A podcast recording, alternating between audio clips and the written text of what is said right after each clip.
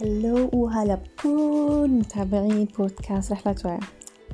هذا البودكاست أو هذا التسجيل حيكون جدا قصير لأني حتكلم فيه بكل اختصار عن سبب وجود بودكاست رحلة وعي.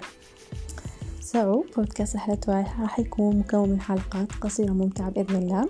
نتكلم فيه عن كيف نزيد وعينا كيف نتعرف على نفسنا كيف نعرف الأغلاط اللي إحنا قاعدين نسويها بشكل يومي. خلينا روتين يومي كذا نسويه.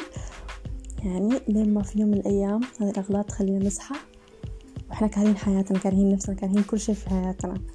وصلنا لحالة الاكتئاب نتعرف على هذه الأغلاط.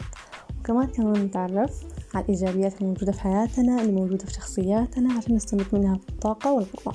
سو so, باختصار هو بودكاست عشان نطور من نفسنا ونوصل للسلام النفسي والداخلي. اللي يخلينا مستعدين نعيش حياتنا بالطريقة اللي إحنا نبغاها ومع الناس اللي إحنا نحبها ونختارها. فاهمين؟ الناس اللي إحنا نختارها. مو فجأة ناس يدخلوا في حياتنا وإحنا من اختياراتنا ونقول لا غصبا عننا دخل. لا لا إحنا نختار.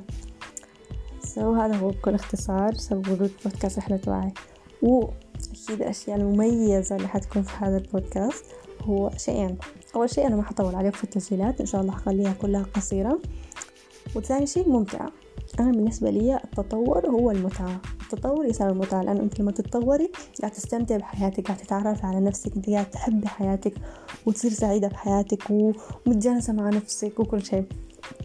أغلب الناس اللي يتكلموا عن التطور بصراحة يتكلموا بشكل شوية ممل فأنا ححاول إن شاء الله أتكلم بشكل كده يحفزكم يا رب يخليكم مستمتعين وأنتوا قاعدين تسمعونا.